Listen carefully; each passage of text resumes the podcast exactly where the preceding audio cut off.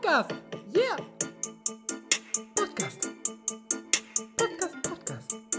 Podcast. Podcast, Podcast. Hallo liebe Leute, willkommen zu einer neuen Folge, die mittlerweile schon 36. Folge des Hoch- und Heilig-Podcasts. Und bald ist das erste Jahr auch schon geschafft. Deswegen hier von meiner Seite erstmal liebe Grüße an die Community und liebe Grüße auch an meinen kongenialen Kollegen Felix Hoppe, sitzend im eiskalten Mainz. Ich grüße hier aus dem sonnigen Fuerteventura. Femo, wie geht's dir? Ja, mir geht's gut soweit, aber ich bin ein bisschen neidisch auf dich, weil ähm, ich habe gerade mal geguckt, was für ein Wetter du hast und es sieht auf jeden Fall wesentlich besser aus als bei uns. Ich glaube, ihr habt 21 Grad, es ist Sonne, sagt zumindest hier Google. Was sagt Mel? Ist es bei dir wirklich so geil sonnig? Äh, Mel sagt, also ich bin tatsächlich, ähm, heute ist ein Extrem-Podcast, ich bin nämlich gerade mitten im Krater von irgendeinem Vulkan. Ich habe den Standort geschickt. Ja, ich sehe es Und gerade. hier ist extrem windig. Hier ist es wirklich extrem windig. Und ich liege hier so zwischen Geröll und Steinen. Und ja, ich würde mal sagen, das ist absolute Hingabe zum Projekt. Ich gebe mir hier vollste Mühe, dass es hier alles klappt. Ach, du bist ja jetzt Ähm, sogar hier und- wirklich weit in den Süden gefahren, weil du warst ja ganz oben im Norden in Cojalejo. Vielleicht kennen es manche Mhm, Leute, die da, schon auf hausen. waren. Genau. Und jetzt seid ihr wahrscheinlich Mhm. mit einem Mietwagen ziemlich weit in den Süden gefahren. Ich Ja. sehe ja gerade, ihr seid genau in der Mitte. Ja, Bei Ja, Antigua. wir sind tatsächlich sehr Ah, weit in den okay, Süden nice. gefahren. Antigua, genau, wir haben uns einen Vulkan ausgesucht und ähm, haben so eine Empfehlung bekommen von einem Freund, der meinte, hier kann man den ganz gut bewandern. Ja, Da haben wir uns gedacht, ja gut, okay, lass uns früher aufstehen. Ähm, ich bin ja eh ein Frühaufsteher, beziehungsweise jetzt hier im Urlaub, wenn die Sonne da ab 7 Uhr ähm, reinknallt, ist man dann eh früh wach und dann haben wir uns gedacht, ey komm, wir machen heute noch so einen Daytrip, weil ab morgen wird es für mich ein bisschen unchilliger, aber das sind, denke ich mal, alles eher Themen dann für die nächste Folge auch. Mhm. Aber dir kann ich ja schon mal vielleicht vorab ankündigen, ab morgen geht es bei mir los mit Kitesurfen. Oh, Fünf Tage Kitesurfen. Hammer, Hammer. Und es soll, pass mal, es soll extrem windig sein. ja, ist doch perfekt Kite ist dann. ja windabhängig. ja, Digga, ich hab Schiss, dass ich da 700 Meter in die Luft fliege. Und auf einmal tauche ich irgendwo in Russland auf.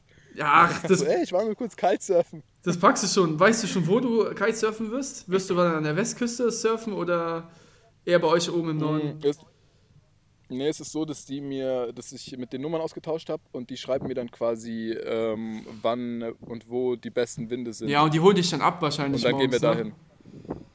Genau, ja. Ja. Aber was ich mich frage, wer hat dir diesen Vulkan empfohlen, auf den ihr jetzt geht? Weil ich finde, meiner Erfahrung nach, ähm, ich bin ja jetzt eine Woche vor dir auf Fuerte gewesen, deswegen passt das eigentlich ganz gut, wir können sehr gut drüber reden. Aber da sieht auch jeder Vulkan gefühlt wirklich komplett gleich aus. Oder?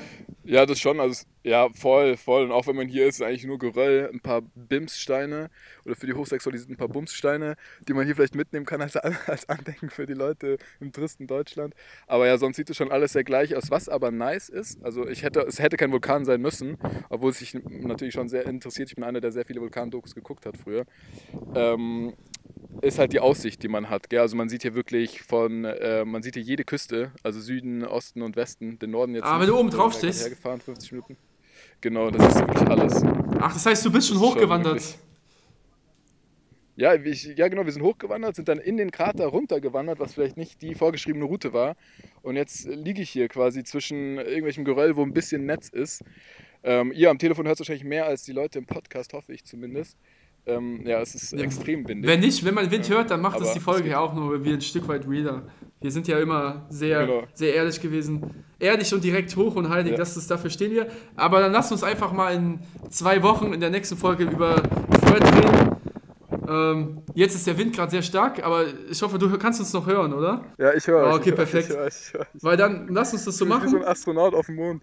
Ja, ich finde, Fuerte sieht ja auch ein bisschen aus wie eine Mondlandschaft und passt ja irgendwie ganz gut. Aber Voll, lass uns, lass uns nächstes Mal drüber reden, weil du hast ja bestimmt ultra viel dann zu erzählen. Und Ja. heute geht es ja eigentlich um was ganz anderes. Ja, genau, aber ich würde, bevor wir ähm, mit unserem eigentlichen Thema beginnen, würde ich einmal noch ganz kurz sagen, wir haben ja heute den zweiten Advent. Wir sollten ja die Weihnachtsstimmung nicht ganz vergessen. Oh, müssen ist Kerze ja, wir müssen noch die Kerze anzünden. Ich weiß nicht, wir haben ja in unserer Wohnung haben wir ja einen riesigen, außerordentlich selbstgebastelten Adventskalender stehen. Hast du da schon die zweite Kerze angezündet? Mittlerweile haben wir einen, mein junger Padawan. Mittlerweile habt ihr einen? Ja. Äh, haben wir einen, Ja. okay. Und Sehr ich geil. gucke jetzt gleich Sehr mal geil, nach einem geil. Feuerzeug. Ähm, ich bin mir nicht sicher, ob wir so viele Feuerzeuge hier im Haus haben, aber wenn ich eins finde, dann mache ich hier mal die zwei Kerzen an. Und schick dir natürlich noch ein Okay, Bild sehr an. Also happy zweiten Advent an alle und auch happy zweiten Advent an unseren ähm, genialen Gast, den wir heute eingeladen haben. Ich kenne ihn schon ein bisschen länger, du hast ihn auch schon kennengelernt. Wir haben ihn äh, vor zwei Wochen auch schon angeteasert. Deswegen ähm, happy welcome, happy warm welcome, Sydney, willkommen. Ja, hallo, freut mich hier zu sein. Danke für die Einladung.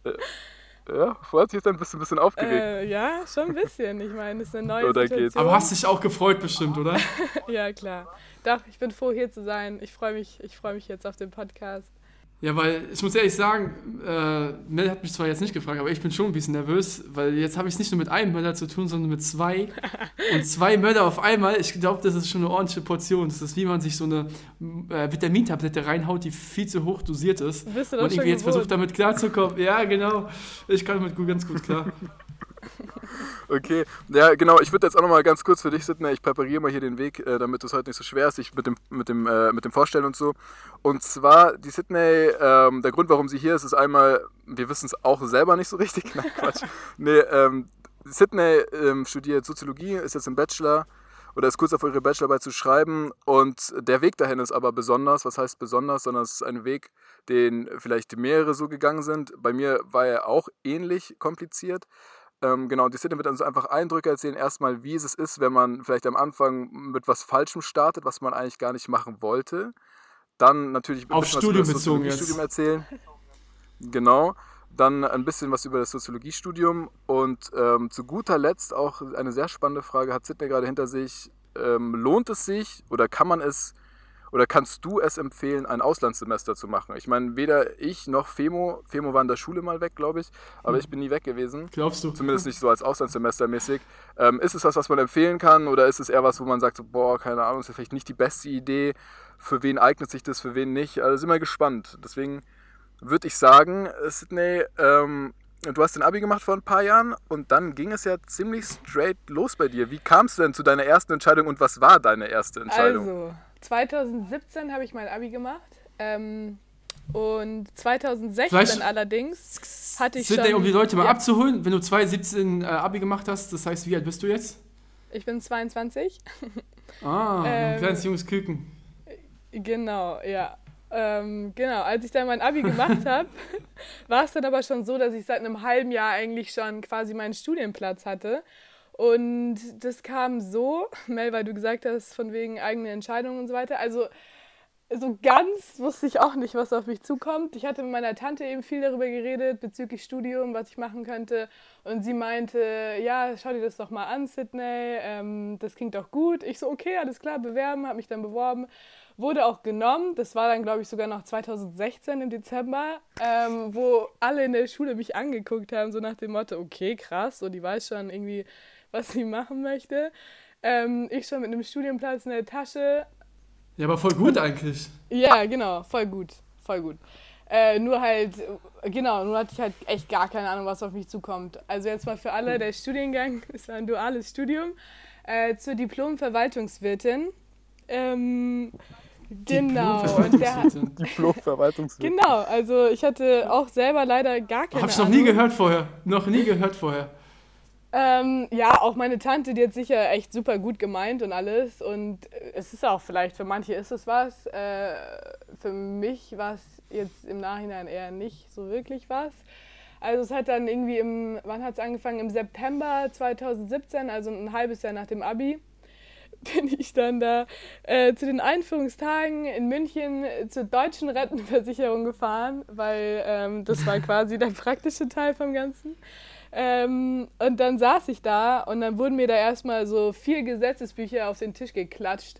Und ich, also ich hatte halt gar keine Ahnung, dass ich überhaupt irgendwie jetzt mit Gesetzen irgendwas zu tun habe, ja. Also ich war, ich war Also du hast es schon war komplett fehl am Platz gefühlt, oder? ja, also da war es schon so, dass ich mir dachte, so, keine Ahnung, lass ich mir auf mich zukommen. So, Janni, also meine besten Freundinnen, auch Janni, Lena und so, immer wenn die mich gefragt haben, äh, wann fährst du denn nach Wasserburg? Wann geht's denn los? Also immer wenn es um konkretere Daten ging, ich hatte halt echt, ich hatte halt gar keine Ahnung so. Ich war komplett aufgeschmissen so. Ich bin dann irgendwie, das weiß ich noch, da war Wiesen und ich bin irgendwie vollkommen fertig da das erste Mal zu meinem Wasserburg-Tag gefahren irgendwie. Und da musste mich noch ein Freund hinfahren und irgendwie, es war alles, also es war ganz wild irgendwie. Ähm, da wurden auch direkt Bilder Also, gemacht für meinen Studienausweis. Du wusstest einfach gar nicht, du wusstest einfach wirklich so gar nicht, auf was du dich da eingelassen hast, oder? das Nee, war so wirklich Also es cool, dass du was in okay, der Tasche hast, es geht los und dann. Aber ja, was kommt eigentlich auf mich zu? Ne? Was, musst du, was musst du wissen und sowas? Ja, also es hieß halt dann auch, okay, es könnte cool sein, sich mal verbeamten zu lassen. So, das habe ich halt alles gedacht mit meinen 18 Jahren. So, ich hatte. Aber hast du das gesagt- gedacht oder hat dir jemand das gesagt, dass es cool wäre, sich verbeamten zu lassen? Also, ich muss ehrlich gesagt sagen, ich habe mich in dem Alter echt viel berieseln lassen. So, Leute Ja. haben immer irgendwie geredet. Und selbst wenn auch irgendwie meine Eltern oder keine Ahnung, irgendwer gesagt hat, ja, Sidney, bist du dir sicher, dass du das machen möchtest und sowas. Und ich war halt so, ja, keine Ahnung, ich lasse es jetzt einfach mal auf mich zukommen, ich probiere es jetzt halt einfach mal aus. Ja, und dann war die Wasserburg-Zeit auf jeden Fall. Ähm, heute, wenn ich da mit Freunden drüber rede, in meiner Familie, jeder immer so, oh stimmt, du warst ja mal ein halbes Jahr in Wasserburg. So. Und es war auf jeden Fall, also, wie gesagt, es gibt genug, die jetzt heute irgendwie da bei der Rentenversicherung fest arbeiten, denen es irgendwie, denen es halt vielleicht taugt, denen es Spaß macht. Also ich habe da jetzt nicht so wirklich reingepasst, sage ich ganz ehrlich. Ja, es Ähm, hört sich schon sehr, sehr, sehr, sehr trocken an. Ja, voll. Und irgendwie, also man muss schon wissen, ob man darauf Lust hat. Ist halt Beamtentum, ne? Genau. Ja. Und irgendwie diese ganze Zeit ist komisch in meinem Kopf, weil irgendwie mir ging es auch einfach so körperlich nicht gut. Ich weiß nicht warum, aber Wasserburg ist für mich so ein bisschen so ein Loch in meiner Erinnerung. So, ich hatte auch immer so ganz trockene Haut, weil es immer so ganz, ganz triste Stimmung war. Ich musste mir so eine richtig, richtig gute Gesichtscreme kaufen, das weiß ich noch. So, da, mir ging es da einfach. Es war einfach eine weirde Zeit im Nachhinein. Es war extrem witzig mit Halle nur. Liebe Grüße an der Stelle an alle Unertels. aber es war schon. Ja. Ja, so wie ich dich jetzt kenne und auch weiß, wie die Möllers sind, wäre es so das Letzte, was ich mir bei dir hätte vorstellen können, dass du in irgendeinen so Beamtenjob reingehst, der was mit Verwaltung zu tun hat. Ja, voll. Und Also, deswegen ich- meinte ich, dass ich mir se sehr gut hätte vorstellen können, dass du wahrscheinlich einfach von anderen irgendwie beeinflusst wurden, geworden bist, Ja. weil. Ja. Also ist auch so gesehen finde ich es auch gar nicht schlimm. Man soll sich immer gerne Meinungen einholen und Ideen und alles ist ja auch alles super. Aber äh, deswegen, wie gesagt, ich habe es dann ausprobiert. Ich bin auch froh, dass ich nie an den Punkt gekommen bin, wo ich arbeiten musste quasi. Ich habe halt nur ähm, den theoretischen Part gemacht in Wasserburg. Das heißt, da waren auch viel also es waren auch viele Partys und so das ganze Live daneben war schon okay und war auch witzig und alles, aber ich war dann froh, dass es nach einem halben Jahr, dass ich im BGB durchgefallen bin und dann ähm, und dann stand ich vor der Entscheidung. Da kam der Professor noch zu mir und meinte, ja, Frau Möller, wie sieht's denn aus? Wir würden Sie gerne noch ähm, bei uns behalten. Äh, wenn Sie Lust haben, ähm, dann kriegen Sie von uns das Go, dass Sie quasi weiter studieren können. Ähm, ich weiß, ich bin vollkommen perplex aus diesem Gespräch zur Halle nur habe mit ihr geredet und ich meinte halt, ich weiß nicht, was ich machen soll. Und bin dann aber im Nachhinein froh, dass ich gesagt habe, es tut mir leid, aber ich denke, ich werde dieses Studium nicht weitermachen. Ähm, ja, es war einfach, es war die beste Entscheidung, die ich hätte treffen können. Das sagen, glaube ich, alle um mich herum und auch ich. So, es war das Beste, was mir hätte je passieren können, dass ich einfach in diesem BGB durchgefallen bin. Das hat mir wirklich, also das war das Beste, einfach was Ja. hätte passieren können. So, seitdem ist einfach viel Ja, passiert. sehr nice. Genau, ich würde jetzt nochmal ganz kurz, ähm, also ich musste gerade Location wechseln, weil es unfassbar windig ist. Ich glaube, ich muss in meiner Tonspur ein bisschen rumschnibbeln. Ähm, was mich jetzt noch interessieren würde, was genau macht denn so ein duales Studium aus oder was genau hat denn das duale Studium ausgemacht? Wie kann man sich das vorstellen? Also du bist quasi in eine neue Stadt gezogen, weil du dich, du hast ist doch aufgebaut in Praxis und Theorie, oder? Und du bist dann quasi in einer separaten Stadt, aber es ist nicht eine Uni, wie man sie sich normal vorstellt, sondern du bist ja wirklich in so einer eher Schule ist es gewesen, oder? Fast schon Internat mit so Zimmern, ähm, mit seinen Klassenkameraden. Ich glaube auch die Vorlesungsgröße war auch nicht größer als 30 Leute, oder? Also wenn man an normales Studium denkt, dann hat man ja, also wir, Femo, wir können ja reden, ähm, wir können ja erzählen, dass wir bei uns im, im äh, Wirtschaftswissenschaften, da haben wir ja wirklich bis zu 500 Leute Genau. im Vorlesungssaal. Gerade am Anfang. Und so, genau, und so sieht es ja eigentlich auch im normalen Studium aus. Was ist da der große Unterschied, sage ich mal, weil du ja auch beides kennst, vom normalen Studium zum dualen Studium? Ja, also erstmal Stadt ist, Stadt ist nett gesagt. Wasserburg, ich habe es gerade gegoogelt, hat 12.500 Einwohner. Ist so ungefähr mit Pullach zu vergleichen, unserer Heimatstadt, wo wir aufgewachsen sind. Ähm, Naja, wir haben schon oft über Pullach geredet hier. ja, es ist schon eher, ist schon eher ein Ort, würde ich jetzt mal sagen. Aber genau, der große Unterschied ist einfach, und ich glaube auch, dass es super cool sein kann, dual zu studieren, weil man eben diese Praxis mit drin hat. Dass man halt sagt, Und man bekommt Jahr- Geld. Ja, Nee, genau. das Und das ist die nächste. Sache. Ich mit 18, gar keine Ahnung, wie man mit Geld umzugehen hat. Das ist natürlich immer komplett irgendwie, ich weiß nicht, so bei H&M rausgehauen oder sonst irgendwas. Hab, als ich dann aufgehört habe, habe diese ganzen Klamotten, ich die nie wieder getragen. Ich war, ich weiß noch, ich war, ich war so sauer auf mich, dass ich dieses ganze Geld einfach nicht gespart habe. So, weil ich einfach, es war, es war so dumm alles. Es war einfach dumm. Dieses halbe Jahr, da ist einfach so viel schief gelaufen. Naja, auf jeden Fall, ähm, genau, in Wasserburg, also es ist, wenn man in eine coole Stadt zieht, dann glaube ich, ist es auch cool, ein duales Studium zu machen, um halt eine neue Stadt zu, erkunden und hat halt gleichzeitig noch diese Arbeitserfahrung mit drin, wie der Femo schon gesagt hat, man verdient, man verdient auch noch Geld dazu, das ist schon alles echt ganz cool, wenn es halt was ist, was einem wirklich Spaß macht. So, man hat oft ja die Chance, danach direkt übernommen zu werden, das heißt, du kannst danach direkt Vollzeit bei einem Unternehmen anfangen. Aber ähm, Und vor allem auch auf Lebenszeit, oder? Ist es nicht so, dass man, wenn, also wenn man einmal das Studium als Beamte durch hat, ist man dann nicht auf Lebenszeit direkt angestellt oder muss man sich dann nochmal beweisen? Im Ich glaube, man Nee, muss also- sich schon mal beweisen, oder? Nee, also es gibt halt, es gibt, ähm, bei uns war es so, es gab ja irgendwie den höheren Dienst, den hohen Dienst, den gehobenen Dienst und dann noch, ich Und weiß den nicht, was die- höheren. Ja, genau, irgendwie so war das. Es gab so bestimmte Stufen und nach diesem Studium wärst du quasi im gehobenen Dienst, glaube ich, gewesen. Es war so die vorletzte Stufe von dem, was man halt irgendwie so erreichen kann vom Einstieg her. Ähm, und ich aber nicht, also ich, wie gesagt, so viel mehr habe ich dann auch nicht mehr damit auseinandergesetzt, weil es ja dann doch relativ schnell wieder abgeschrieben war. Aber ich weiß auf jeden Fall, dass die mich auf jeden Fall übernommen hätten für diese, ich glaube, für auf jeden Fall zwei Jahre oder so. Dadurch, dass sie mir das ja quasi gezahlt haben, ähm, ist es quasi so deren Erwartung, dass man halt dann auch erstmal arbeitet. So. Okay. Okay, und wie, und wie äh, sieht jetzt so ein, sag ich mal, oder wie sah da so ein Alltag aus?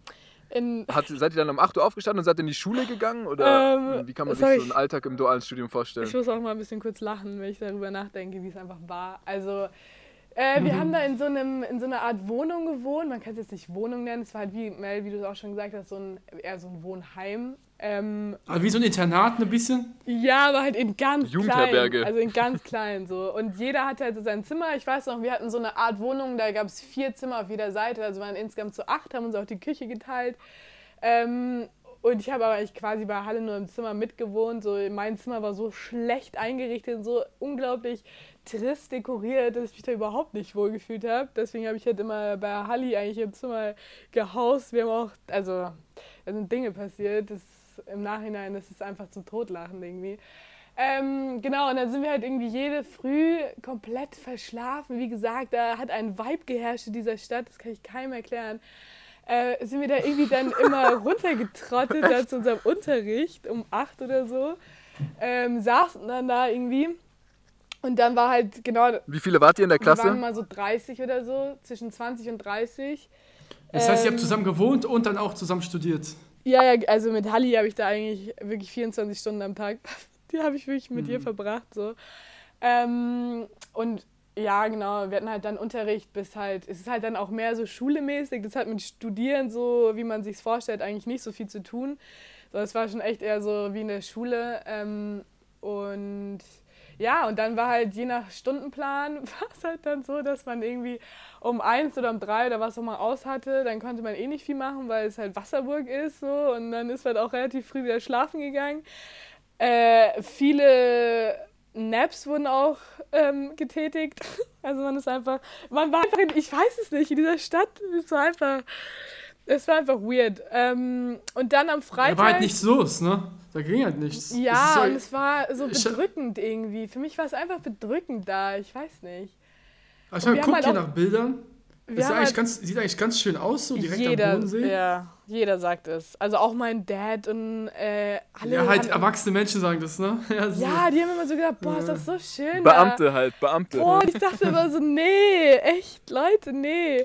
Und ja, irgendwie sind wir dann am Freitag, war es dann auch immer so, dass alle nach Hause gefahren sind, weil keiner halt irgendwie da bleiben wollte. Und dann Mhm. sind wir da mal, ich meine, Leute, ihr müsst euch mal vorstellen, man konnte dann auch mit seiner Streifenkarte, konntest du nach Wasserburg mit dem Zug fahren. Das war so eine Stunde, aber du konntest einfach eine Streifenkarte dafür benutzen. So, das sagt schon einfach alles. So, du musst nicht mal irgendwie ein Ticket kaufen oder so, dann bist du mit deiner Streifenkarte irgendwie nach Wasserburg mit Was ist so denn einem eine Regionalzug. Streifenkarte? Ach so, das sind in München die. Hä? Kennst du nicht eine Streifenkarte? Nee, das ist ich dein gehört. Das Ernst. ist in München, äh, gehst du, Was? also bist du damit, kannst du da im öffentlichen Verkehr mit rumfahren halt. Ist es sowas wie eine Essensmarke Streifenkarte. für arme Leute, oder?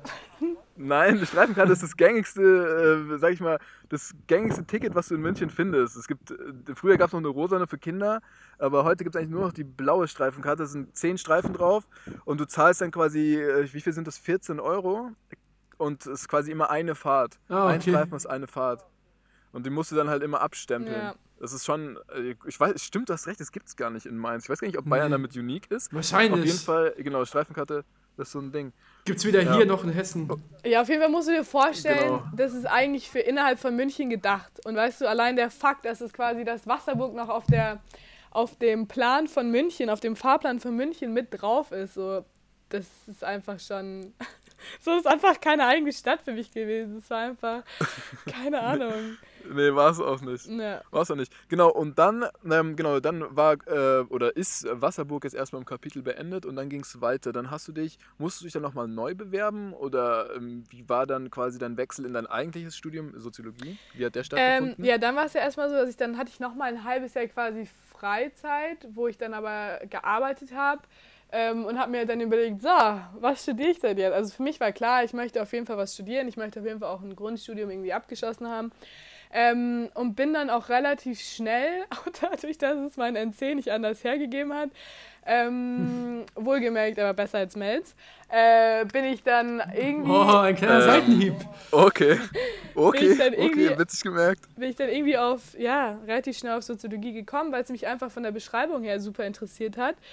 Ähm, und habe das dann auch 2018 habe ich das dann angefangen ähm, zum Wintersemester und da war noch die Auswahl zwischen München und Innsbruck und dann war es halt aber so, dass in Innsbruck wurde nicht mal ein Nebenfach noch mit angegeben, das war mir dann doch ein bisschen zu Larifari und dann bin ich, ähm, habe ich mich für München entschieden und dann auch hier angefangen. Aber hast du das gemacht, während du noch in, Wa in Wasserburg da warst oder hast du das dann alles danach gemacht? Nee, also wie gesagt, diese Entscheidung, dass ich Wasserburg abgebrochen hat, das war, habe ich Mhm. innerhalb von zehn Minuten getroffen. Das war halt komplett spontan. Deswegen, so da habe ich gar nicht, da habe ich gar nicht irgendwie, da konnte ich noch gar nicht weiter planen.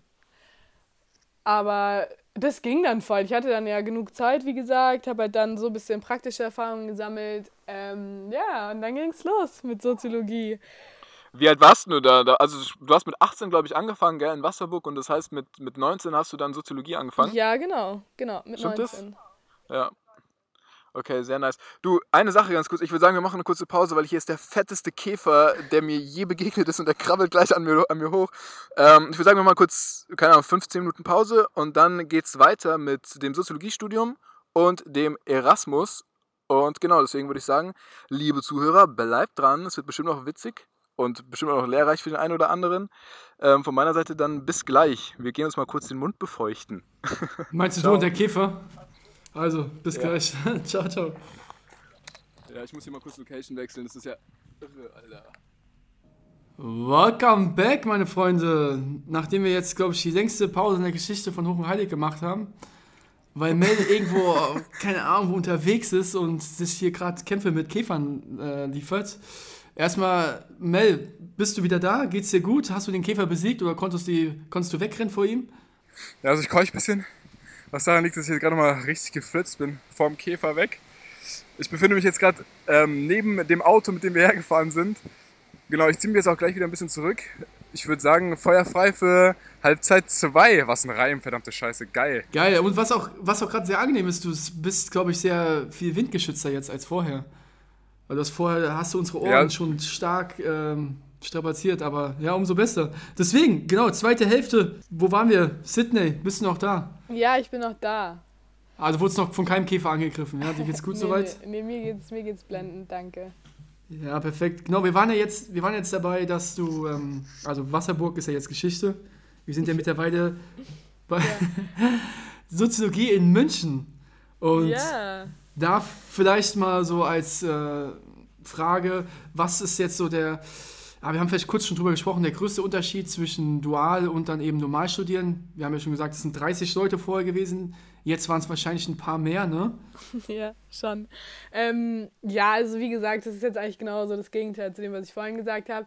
Was ich halt jetzt an dem Studium einfach liebe, man ist viel freier so, man kann sich irgendwie seinen Tag einteilen, wie man möchte. Man kann sich ja irgendwie auch später in den höheren Semestern die Kurse auch so einteilen, wie man es, wie es einmal halt irgendwie passt. Ähm, ja, es ist einfach Studium, also es ist schon einfach, man kann einfach in den Hintergrund rücken, sage ich mal. Das konnte man jetzt beim dualen Studium jetzt nicht so wirklich machen. Äh, man kann auch mal einfach nicht in die Vorlesungen gehen und sich halt online die Dinge im Nachhinein anschauen. Man ist halt einfach viel flexibler so und so, das taugt mir halt persönlich. Auch einfach freier viel, irgendwie. Ja, genau, Fand man ich ist einfach immer. viel freier. Ähm, und halt gerade Soziologie ist halt schon einfach auch ein sehr entspanntes Studium, so würde ich jetzt einfach mal so sagen. Ähm, hatte da jetzt noch nie irgendwie, ich glaube auch von meinen Freunden oder so, noch nie jemand mitbekommen, dass ich jetzt mal in so einem, dass ich jetzt mal Land unter war. So. Das gibt's halt einfach eigentlich nicht. Äh, es Weil es einfach zu gechillt ist. Ja, es ist, es ist halt einfach, man muss sich halt über, also es ist halt einfach ein Interessensstudiengang, der Ja, du hast komplett recht. Es ist auf jeden Fall kein Interessenstudiengang. Also es ist nicht sowas wie, obwohl du hast Nee, ja, es ist ein ist ein Interessenstudiengang. Interessenstudiengang. Also es ist nicht, genau. Okay, es ist aber jetzt nicht sowas wie Medizin. Also es ist nicht vergleichbar jetzt mit Medizin oder Physik, sondern was meinst du damit? Nee, also es ist halt einfach eher so, dass man studiert, weil, weil, weil einen das Thema halt einfach super interessiert. Oh Gott, kurzer Stotterer. Ähm, ähm, genau, es ist halt, es geht halt vor allem um Gesellschaft, also um die, äh, es geht um wissenschaftliche Analyse von so Handeln und gesellschaftlichen Zusammenhängen, habe ich nochmal schön gegoogelt. Ach, also das hat, ich wollte Ähm, ja, gerade sagen, das hört sich aber extrem gut an, was du da erzählt halt- hast, ne? als ob das irgendwo abgenommen dass ist. ich halt seit sechs Semestern auch studiere. Nee, aber es ist halt einfach immer perfekt zusammengefasst auf der Uni-Seite. Ähm, und es ist schon einfach extrem interessant. Man macht auch viel, irgendwie was mit sozialer Ungleichheit zu tun hat. Man kann in den Bereich Umweltsoziologie gehen. Man, ich schreibe jetzt meine Bachelorarbeit zum Beispiel in dem Thema Medizinsoziologie. Also das ist schon ganz cool, wie halt einfach innerhalb der Gesellschaft die Menschen, äh, wie so das gesellschaftliche Zusammenspiel ist und genau dieses so Und soziale vielleicht mal eine ganz dumme Frage, weil ich kann mir vorstellen, dass sie bestimmt oft schon gestellt wurde und ich weiß, sie nervt. Ich habe sie selbst. Was macht man damit mal? Genau, was, was sind so die typischen Berufsfelder danach? Ja, es ist auch mal, das werde ich immer gefragt. Manche denken auch immer, dass ich soziale Arbeit studiere. So, nee, ist es einfach nicht. Es ist einfach was ganz anderes als soziale Arbeit. So. Ähm, ja, das ist mal eine gute Frage, auf die ich dann eigentlich auch schon meine Antwort, die habe ich schon irgendwie perfekt auswendig gelernt, weil ich das schon so oft gefragt wurde. Ja, genau. Nee, deswegen kein. Taxifahrer, das wird nämlich auch immer schön gesagt, wird man dann Taxifahrer so. Ähm, nee, also man kann schon relativ viel damit machen. Also ich persönlich, ich baue jetzt meinen Beruf, also ich will jetzt später nicht in, ich will, will jetzt später keine Soziologin so werden. Ich studiere jetzt auch nicht, um später Soziologin zu werden. Ich studiere das einfach, weil es mich extrem interessiert äh, und weil ich da persönlichen Mehrwert einfach draus ziehe. Und später, also grundsätzlich sagt man, man kann damit in die Marktforschungsrichtung gehen. Du kannst, genau, du kannst grundsätzlich einfach forschen. Du kannst aber auch in einem Unternehmen ähm, als Soziologe arbeiten. Ähm, du kannst auch zum Beispiel mein Professor, den sieht man öfter in den Nachrichten, äh, der macht halt eben Interviews und sowas. Der analysiert halt bestimmte Krisenlagen und sowas. Also Voll interessantes, äh, auch breit gefächert eigentlich. voll. Also du kannst damit halt so gesehen alles und nichts machen, würde ich mal sagen. Du kannst alles und nichts machen. Und ich zum Beispiel versuche mir halt irgendwie meinen Weg so zu bauen, dass ich halt viele Praktika mache in allen möglichen Bereichen. Das hat jetzt gar nichts mit meinem Studium zu tun. Und versuche halt dann ähm, dadurch später quasi den Beruf zu finden, der mir mal irgendwann Spaß machen wird. Und nicht jetzt wirklich durchs Studium, sondern ich mache halt und habe auch das Glück, dass ich in meinem Studium viel nebenbei machen kann. Und genau, und da wird sich schon irgendwas Und- finden, irgendwann mal. Und so findest du dann deine Richtung, in der du dich wohlfühlst. Und Und ja, ich bin da super zuversichtlich und ich glaube, das ist auch das, was man braucht. Ähm, ich lasse mich da auch gar nicht verunsichern. Ich mache da voll mein Ding irgendwie, mache Praktika, mache Werkstudentenjobs und dann wird es schon irgendwann. Und dann kann ich drin auch sagen, dass ich ein Studium gemacht habe, was mir einfach viel Bock gemacht hat, was einfach super interessant war. Und so, das war mein Ziel auch dabei. Ich habe mich nie irgendwie gesehen, jetzt 24 Stunden zu lernen oder sowas oder irgendwie Dinge zu machen, die mich einfach nicht interessieren, die mich einfach nicht erfüllen, mit denen ich mich einfach null identifizieren kann.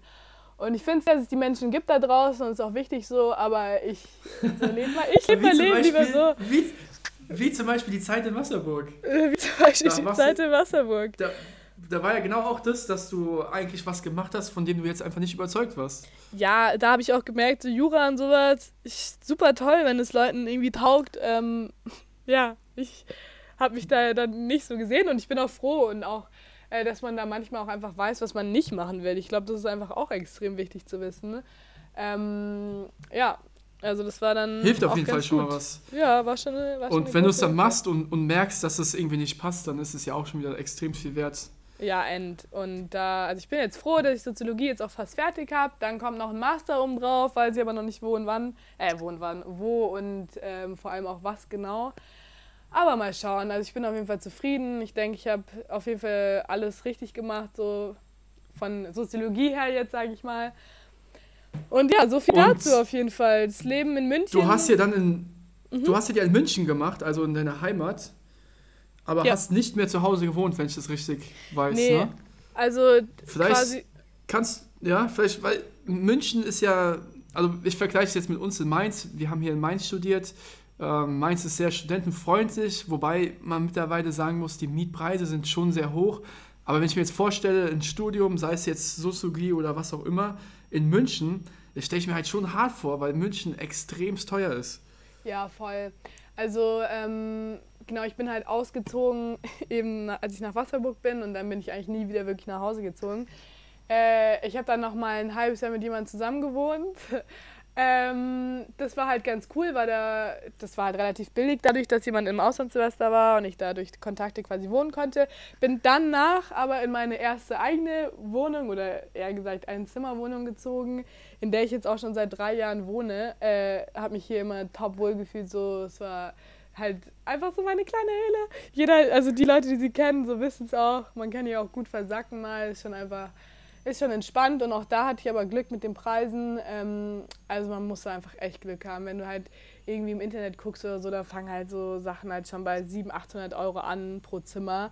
Für eine Einzimmerwohnung. Ja, oder auch WG-Zimmer. Oder auch WG-Zimmer. Also auch beim WG-Zimmer kannst du mal hart. bei, einem, bei einer guten Lage, in einem ma- normalen WG-Zimmer, fängt es auch teilweise bei 900 Euro an. Also du kannst da schon echt, ja, schon echt Pech haben auch. Man, man kann schon Geld Man kann ausgeben. schon Geld man, man kann schon Geld ausgeben. halt Ich hätte jetzt noch, ich hätte jetzt noch ein, zwei, ich hätte jetzt noch ein, zwei Punkte, bevor wir dann, glaube ich, zum spannendsten Mhm. Thema heute springen, und zwar dem Auslandssemester. Ähm, erstmal, also meine erste Frage, ähm, die ich noch habe an das Studium Soziologie ist, glaubst du, man muss eine m, bestimmte Art Mensch sein, um das studieren zu können, oder ist es wirklich was für jedermann? Oder sagt man schon, ey, Soziologie heißt nicht umsonst Soziologie, weil man sozial ein bisschen kompetent sein sollte? Ähm, das wäre die mhm, erste achso, Frage. ja, ich würde es jetzt schon beantworten, kannst du auch oder? beantworten. Äh, also genau dazu. Ich glaube halt einfach, dass viele Leute extremst Angst vor der Zukunft haben und dass viele Leute einfach aus dem Gedankengang, dass sie irgendwie was erreichen müssen, diesen Druck haben, gar nicht erst auf die Idee kommen würden, das zu machen. Ich glaube, dass es extrem vielen Leuten auch ähm, echt was bringen würde. Wie ich ja schon gesagt habe, mir hat es ja voll den persönlichen Mehrwert gegeben. Und was ich halt finde, was ich durch Soziologie vor allem halt voll gelernt habe, ähm, so Dinge halt zu hinterfragen. Also ich bin schon auch eher ein tiefgründigerer Mensch jetzt, würde ich mal sagen. Boah, das bist du absolut. Ja. Äh, und so, ich finde halt auch einfach so philosophische Bücher auch zum Beispiel super nice, die lese ich super gerne. Ähm, und was ich halt so gerne daran mag, also Soziologie und Philosophie sind ja in manchen Hinsichten ja schon auch ähnlich, ähm, dass es halt einfach, es werden Dinge auf den Punkt gebracht, die du, die jeder Mensch weiß, aber keiner kann sie in dieser Art und Weise ausdrücken, beziehungsweise so analysieren, sage ich mal. Und ich gehe schon, seit ich das studiere, einfach irgendwie ein bisschen bewusster durchs Leben. Ich bin so ein bisschen, wenn ich so auf den Straßen unterwegs bin, so, ich sehe so Dinge, die wir einfach so im Unterricht besprochen, äh, in den Vorlesungen besprochen haben. Genau, wie die funktionieren, warum die funktionieren, wie sie funktionieren. Und das ist einfach schon, also, das ist schon extrem cool. So, da kommst du einfach, ja, da würdest du jetzt so nie drüber nachdenken. Und deswegen, also das macht, mir- also das macht mir schon viel Spaß. Deswegen glaube ich, man muss schon auch irgendwie der Typ dafür sein, auf jeden Fall. Ähm, auch ein bisschen dieses Hinterfragen und sowas, dieses tiefgründige. Ja, und ich glaube auch vor allem wahrscheinlich offen, genau wahrscheinlich offen für Themen, ähm, wo man vielleicht auch Angst vor Antworten Voll. hat. Keine Ahnung, ich meine, die Vor der Wahrheit. mit das brisanteste Thema, genau, erstmal die Wahrheit und zweitens aber auch so Themen wie, keine Ahnung, Liebe, Hass, aber dann auch Rassismus und solche Sachen sind ja auch alles Dinge, die, ich weiß jetzt nicht, wie intensiv die angesprochen werden, die aber zumindest auch in den, ähm, in den Topf Soziologie Auch, fallen. ähm, Co- Ähm, meine zweite Frage, ich wollte nur sagen, auch. Corona beispielsweise Ja, ist jetzt ein was. gefundenes Fressen für Soziologen. Also ähm, das ist ja, ich meine, wie man sieht, in einer gewissen Art und Weise spaltet das gerade schon die Gesellschaft. Und das sind halt alles solche so Dinge, die, das ist für einen Soziologen, ist es halt wirklich so, der kann es komplett durchanalysieren, wie das überhaupt sein kann, dass Menschen, die eigentlich alle gleich sind, irgendwie doch so unterschiedlich sein können und halt durch einfach äußere Einflüsse sich so auch irgendwie beeinflussen lassen können und Leute, lauter solche Dinge einfach. Also da Das heißt- ist es schon. Ja, wie bitte? Ihr analysiert es dann quasi, die Situation. Also ich Aber jetzt. habt ihr auch dann irgendwelche Lösungsvorschläge? Oder ich meine, ihr sagt, es ist das und das ist der Fall, aber gibt es dann auch so ein, quasi irgendwelche Rückschüsse, die man daraus zieht, die dann wirklich was auch, sage ich mal, der Gesellschaft einen Mehrwert dann geben? So Also Art, das würde ich meine? dir, diese Antwort würde ich gerne geben, aber dafür sind dann schon eher die äh, verantwortlich, die, das, also die da richtig drin forschen, wie zum Beispiel einer meiner Professoren, ähm, der da, also der macht auch wirklich Interviews, der ist da richtig drin in dem Thema. Aber ich persönlich als Studentin, ich kann dir da jetzt noch keinen irgendwie Lösungsvorschlag oder sowas nennen. Man hat natürlich hat jeder seine eigene Meinung irgendwie. Für mich ist immer wichtig, dass keine Meinung zu extrem ist und dass man halt diskutieren kann. Aber mehr kann ich aus meiner Position heraus jetzt noch nicht machen oder irgendwie definieren oder was auch immer.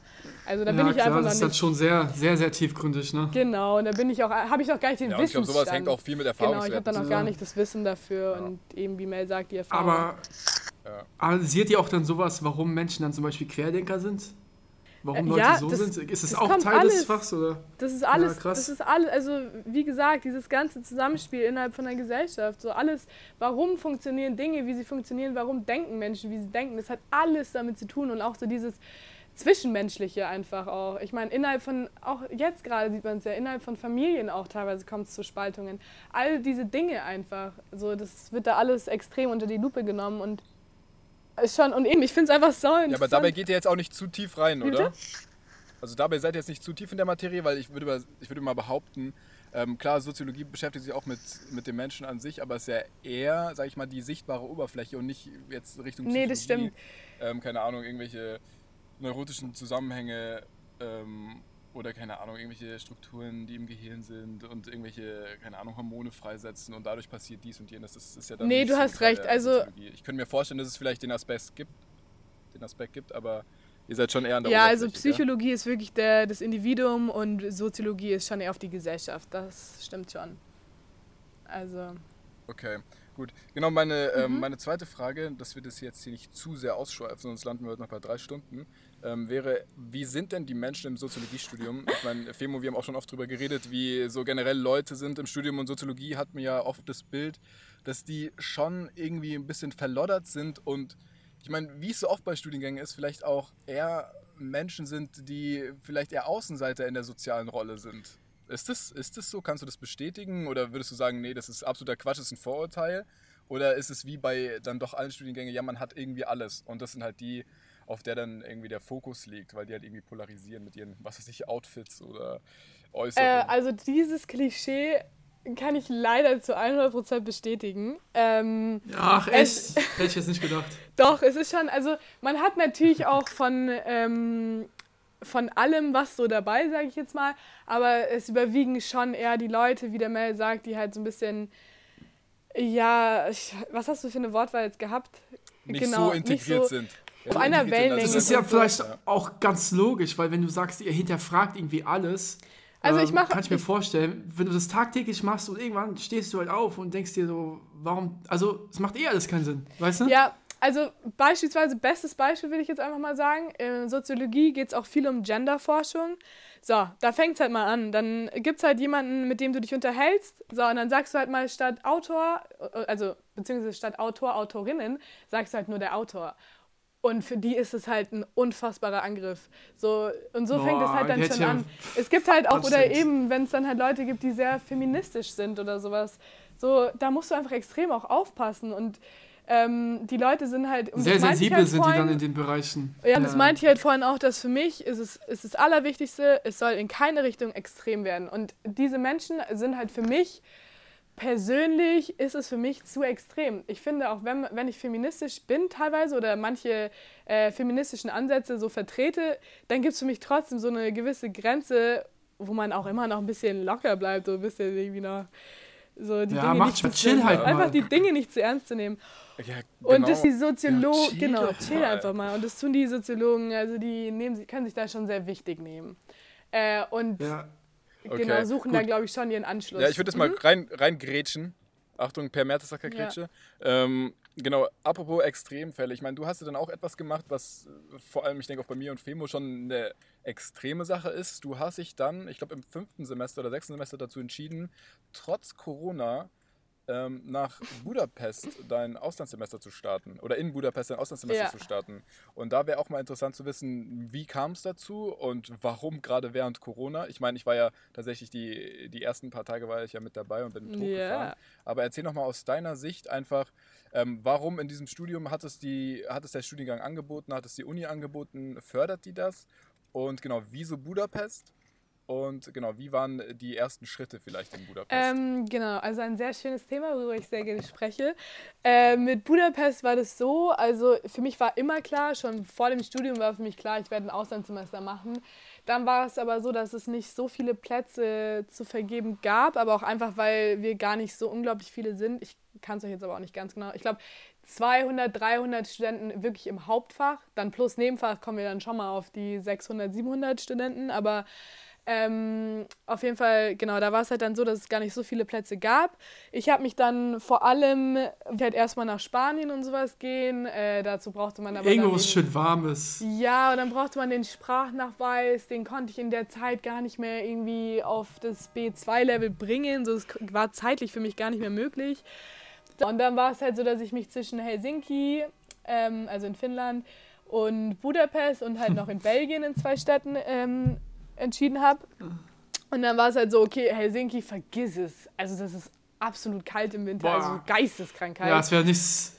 So, das ist, weiß ich, ist ja wahrscheinlich wieder so ein bisschen wie Wasserburg geworden, wo so meine Haut auf einmal Ja, und die Menschen im Norden wird. dort sind ja auch schon sehr, sehr finde ich, sehr speziell. Die sind sehr in sich gekehrt. Ja, das kann ich jetzt zum Beispiel, ja, kann sein, ja. Aber ähm, ja, und auf jeden Fall habe ich dann gesagt, so, Budapest, keine Ahnung von Budapest, wie es da so ist, überhaupt keine Ahnung.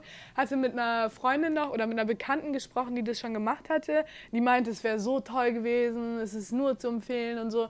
Und dann, ga- ganz ehrlich, an dem Punkt, ja, und an dem Punkt war ich dann so, sag, ich mache das jetzt, ich habe da jetzt Bock drauf. Ähm, da waren auch die meisten Plätze quasi zu vergeben. Das heißt, die Chancen recht hoch. Da wurden die Leute eigentlich auch in den Vorjahren immer für genommen. Also waren einfach die Chancen hoch.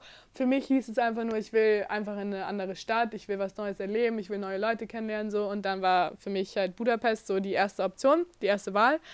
Ja, und dann ähm, kam halt Corona und so weiter und dann habe ich es eben noch verschieben können. Das geht halt auch nicht bei vielen Studiengängen. Vielleicht noch eine Frage dazu, Mhm. wegen Erasmus. Du, meiner Erfahrung nach, was ich im Studium mitbekommen habe, musst du dich aber auch schon früh genug drum kümmern. Ne? Also es ist nicht so, dass du einfach mal ein paar Monate vorher dich dazu entscheidest äh, oder dazu entschließt, ich will Erasmus machen, sondern du musst schon ein Jahr vorher so. Ja, ja, das war auch, das war auch ungefähr ein Jahr vorher tatsächlich. Das wäre, Ah, ich habe mich im. Januar, im Januar habe ich, glaube ich, habe ich mich beworben, habe im Februar meine, habe ich dann Bescheid bekommen, also meine Zusage bekommen. Und das wäre dann ja für Sep Oktober, September gewesen. Ja, September wäre das dann gewesen. Das habe ich dann aber wegen Corona eben verschieben können. Und was ich an der Stelle noch dazu sagen wollte, es ist ein unfassbarer Aufwand. Also vor allem der bürokratische Aufwand. Also das ist schon, man muss extrem... Nicht wegen Corona, sondern generell. generell, man muss extrem Ja. viel Papierzeug erledigen. So, du musst dich um unfassbar viele Dinge kümmern. Es kommt super viel dazu. Aber was ich sagen kann, im Endeffekt, man verdrängt es und es lohnt sich auf jeden Fall. Also man, es war auf jeden Fall, ja, es lohnt sich auf jeden Fall, dieses, diesen ganzen Aufwand dafür zu machen. Ähm, genau, und dann hatte ich es eben Das heißt, du hast es dann geschafft, du wurdest genommen, äh, bist dann nach Budapest gegangen. Also die anderen zwei Städte da in Belgien standen auch dann gar nicht mehr zur Debatte. Nee, für mich war, also ich habe da meine Zusage bekommen und dann hieß es nach Budapest. Ähm, Auf geht's. Ja, und der Mel hat mich dann ja, ich habe es dann durch Corona eben verschoben, noch ein Semester später, was dann auch die beste Entscheidung war.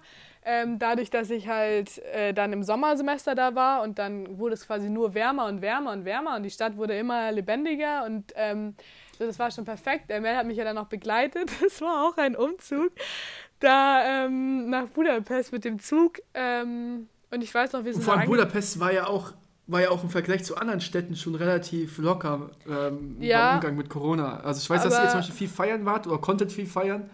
Also es war extrem. Und es war hier noch gar nicht, hier ging ja gar nichts. Hier durftest du ja nicht mal mehr in die äh, Gastro rein.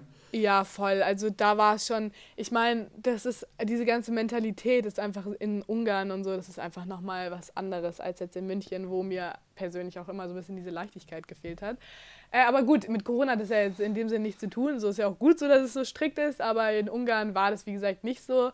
Ähm, da waren aber dann auch, ich glaube, das war im Sommer, war, waren da die Zahlen, glaube ich, das war weltweit einer der schlimmsten äh, betroffensten Länder überhaupt, so was mich auch nicht gewundert hat, weil diese unfassbar vielen Erasmus-Studenten damit sicher, mit, also sicherlich mit dazu beigetragen haben.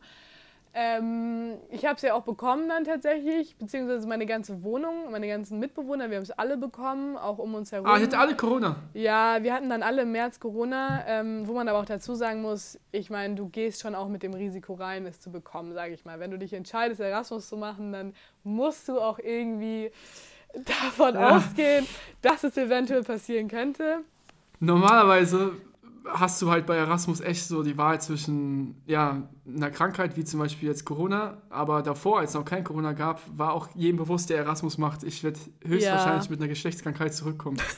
Ähm, Also das, so weit hat es mich jetzt nicht getroffen, aber äh, ich hatte schon, ich, mir ging schon, also ich war schon äh, viel krank, muss ich sagen. Also durch diesen ganzen ungesunden Lebensstil, den man da hat und keine Ahnung, es ist einfach, man lebt da in einer Bubble, man ist da komplett, es gibt da keinen Alltag. Auch wenn man da mal so ein bisschen Uni hat, so ein paar Stunden die Woche, es gibt keinen Alltag. Und aber meinst du, es lag so- mehr an Erasmus oder an Budapest an sich? Nee, nee, also schon an Erasmus. Ich glaube, jeder Mensch geht da mit so einer gewissen Mentalität hin, so, jetzt ist einfach Abriss, so. Also da gibt's gar keinen, da gibt's gar kein So, Entkommen. ähm, so sind auch die Partys hier in Mainz immer gewesen. Wenn Erasmus-Partys waren, wusstest du, okay, Das da wird wild, da es sind wird einfach wild. Ja, ja, wild ist das richtige Wort. Da gibt jeder einen Scheiß auf alles und Ja, die genau. eskalieren einfach komplett.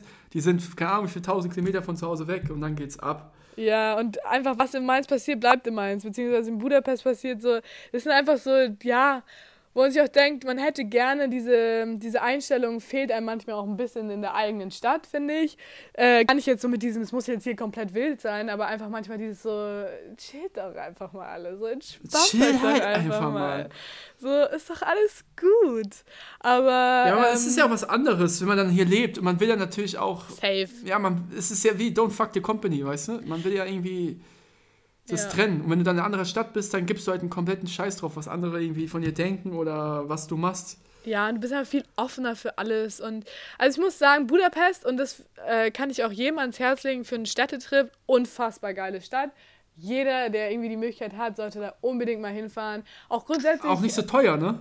Nee, gar nicht. Budapest ist extremst billig. Also unfassbar billig. Da kannst du so billig ähm, weggehen. Du kannst auch super billig mal was essen gehen. Es ist wirklich, also wirklich ein Traum einer Stadt. So, du hast echt, also, Ja, und das hast du ja auch genutzt, um dann ein bisschen, um, um dann ein bisschen Geld zu sparen, gell? Was also ich war noch nie so bitte in meinem Leben. Es ist so fatal noch- gewesen. Ja, warte kurz, Sidney. Sidney, ich habe jetzt noch, ähm, ich habe noch eine Frage, vielleicht bevor wir ganz tief hier in das Mhm. Thema einsteigen. Also ich bin jetzt erstmal gerade hier im Auto unterwegs, man hört es vielleicht ein bisschen im Hintergrund. Und zwar ähm, wollte ich mal noch fragen, was waren denn deine, deine größten Ängste, die du hattest, bevor du nach Budapest bist? Und was ist vielleicht auch für die Leute, die jetzt zuhören und vielleicht auch mal ein Auslandssemester machen wollen, äh, was kannst du denen empfehlen oder welche Ängste kannst du denen dann nehmen, schlussendlich? Also keine Ahnung, war es die Panik davor, vielleicht keinen Anschluss zu finden? War es die Panik davor, eine Wohnung zu finden? Was weiß ich? Was waren die größten Hattest du vielleicht Heimweh sogar? Also genau davor war es so, der, ich hatte vor, also meine größte Angst war, aber es war auch durch Corona noch mal schlimmer, war, dass man natürlich niemanden kennenlernt und so weiter. Ähm, ich habe allerdings mich gleich für, ich habe halt eine, ich war in einer Fünfer-WG, also ich habe wirklich mit vier anderen Mädels zusammen gewohnt, die auch im Endeffekt meine engsten Freundinnen da waren, mit denen ich mich unfassbar gut ähm, verstanden habe, mit allen tatsächlich. Äh, wir haben halt immer alles so zusammen gemacht und da, es war halt wie so eine kleine Familie, auch gerade in Corona. Ähm, also das war meine größte Angst, hat sich dann aber ziemlich schnell eigentlich, ja, ich habe super schnell Anschluss, äh, Anschluss gefunden und das kann ich auch jedem versichern. Jeder Mensch, der irgendwie ins Auslandssemester geht, wird zu 100% Anschluss finden, weil es so viele Veranstaltungen gibt, wo man Leute kennenlernt.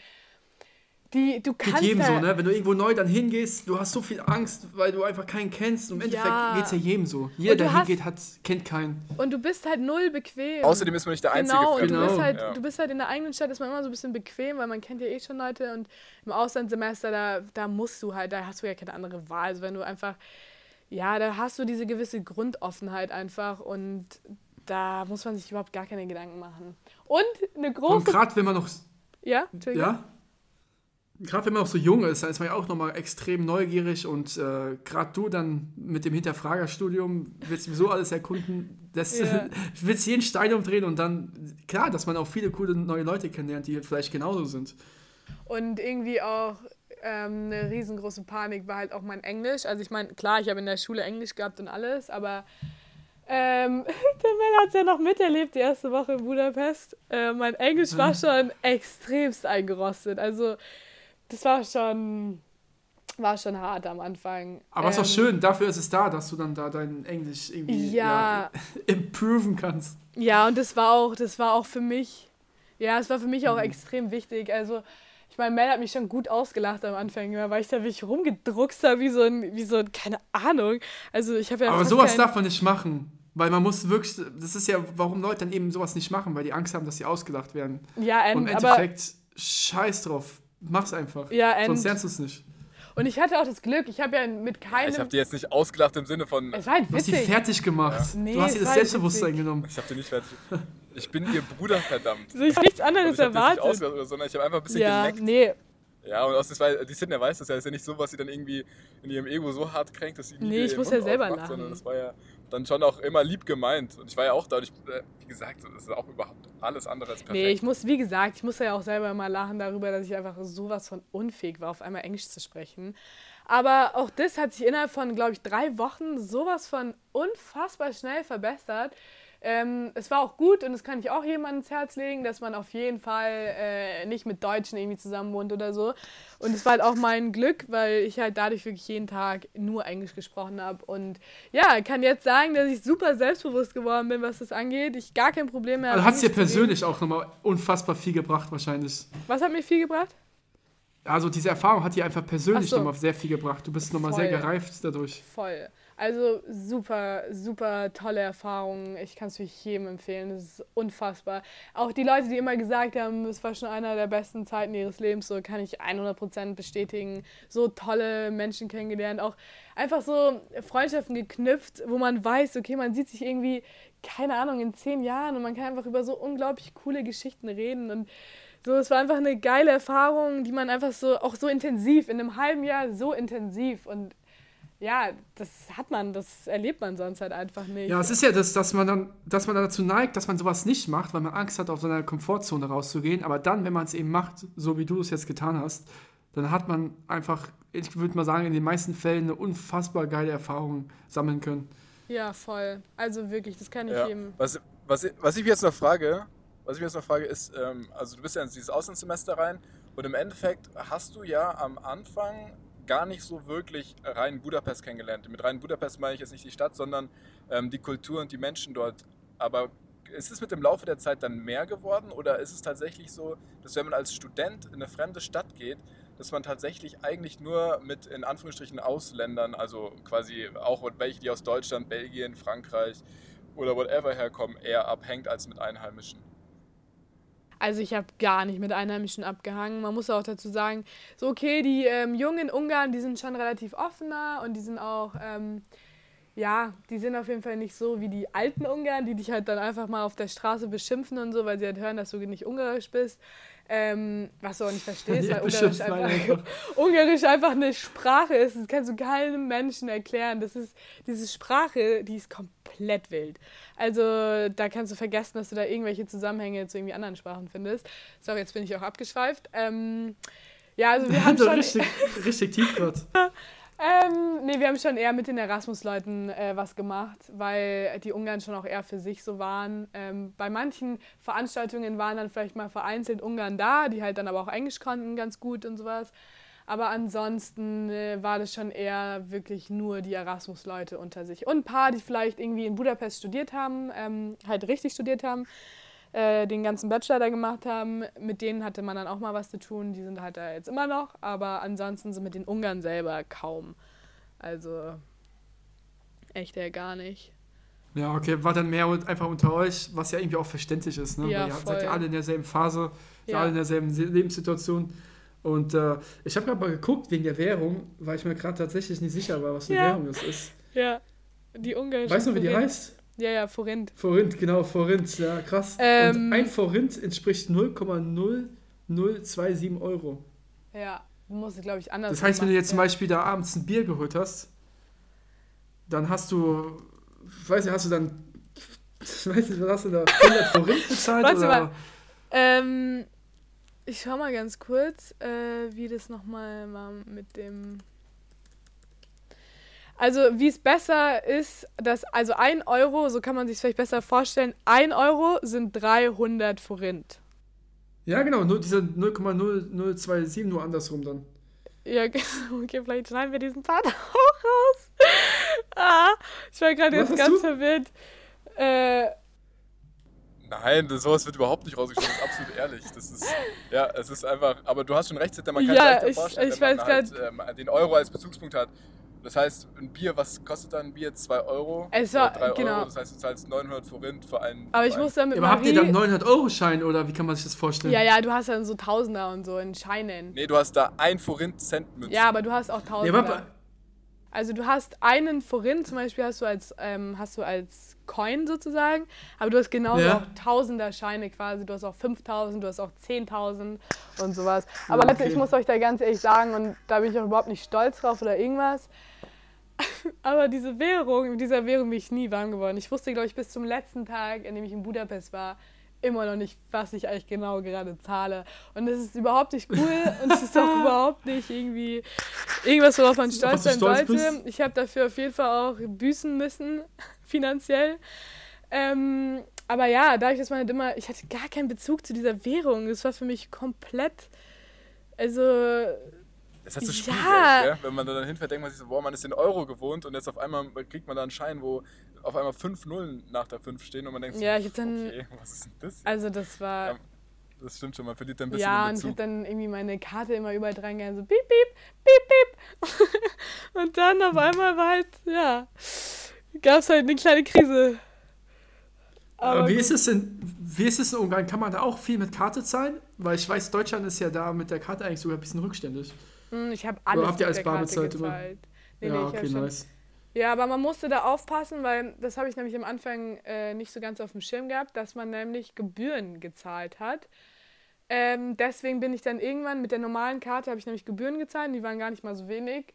Ähm, und dann bin ich nämlich, ich glaube, es waren sogar 1,50 Euro oder so, die ich teilweise pro Einkauf gezahlt habe. Also es war wirklich krass. Äh, und dann bin ich aber irgendwie auf Revolut umgestiegen. Das ist so eine App wie PayPal.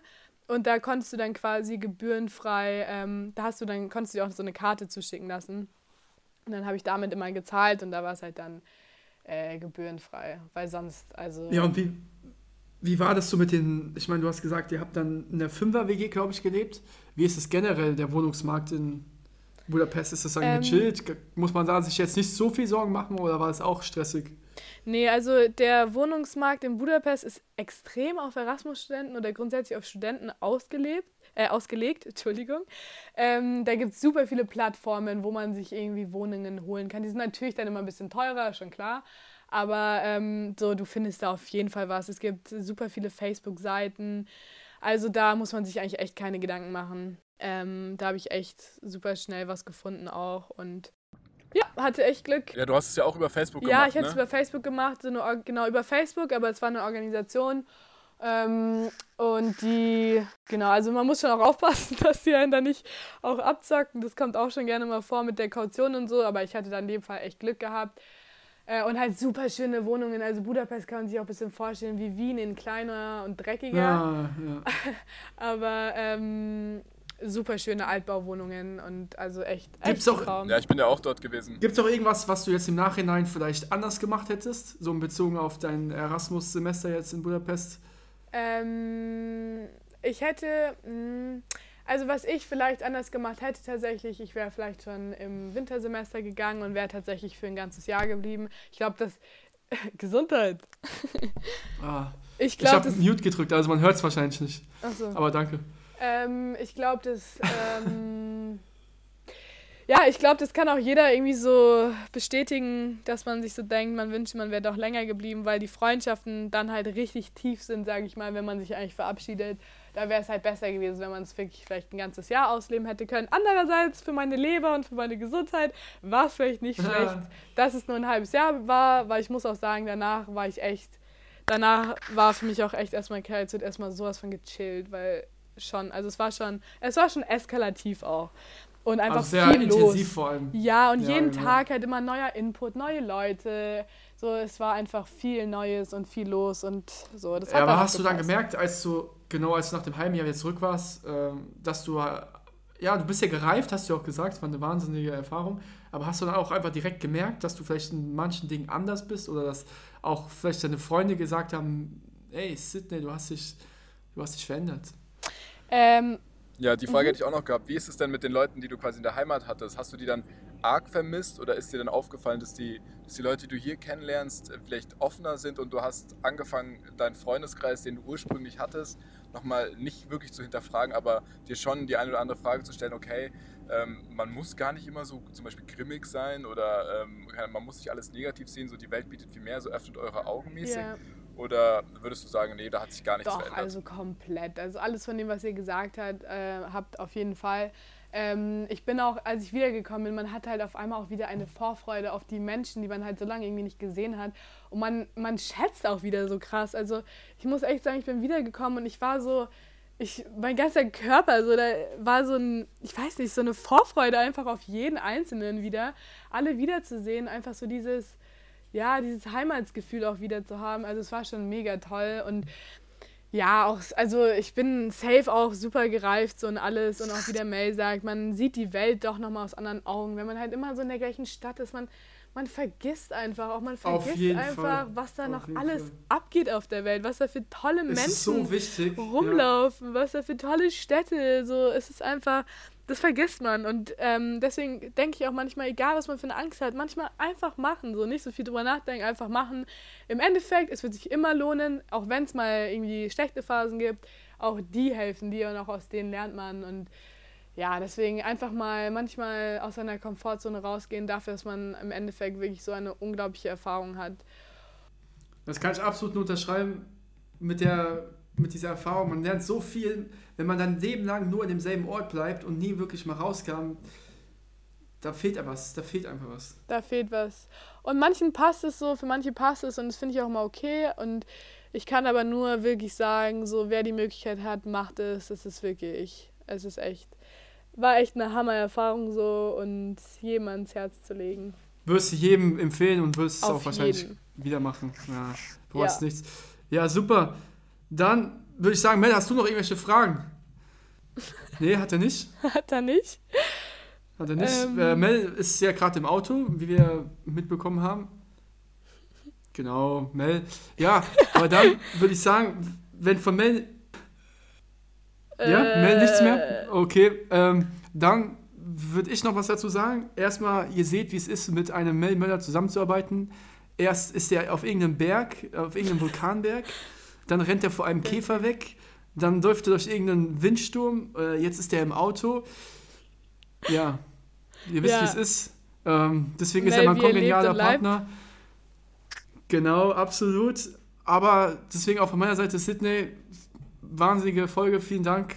Ich glaube, man konnte echt sehr viel, oder gerade für Leute, die dich nicht kennen, die das jetzt hören, glaube ich, konnten dich bestimmt auch als Mensch sehr gut einschätzen und vor allem hast du wahnsinnig ähm, super, also gute Tipps gegeben, ähm, wie es halt ist, dieses Erasmus-Semester zu machen, auf was man vielleicht achten sollte.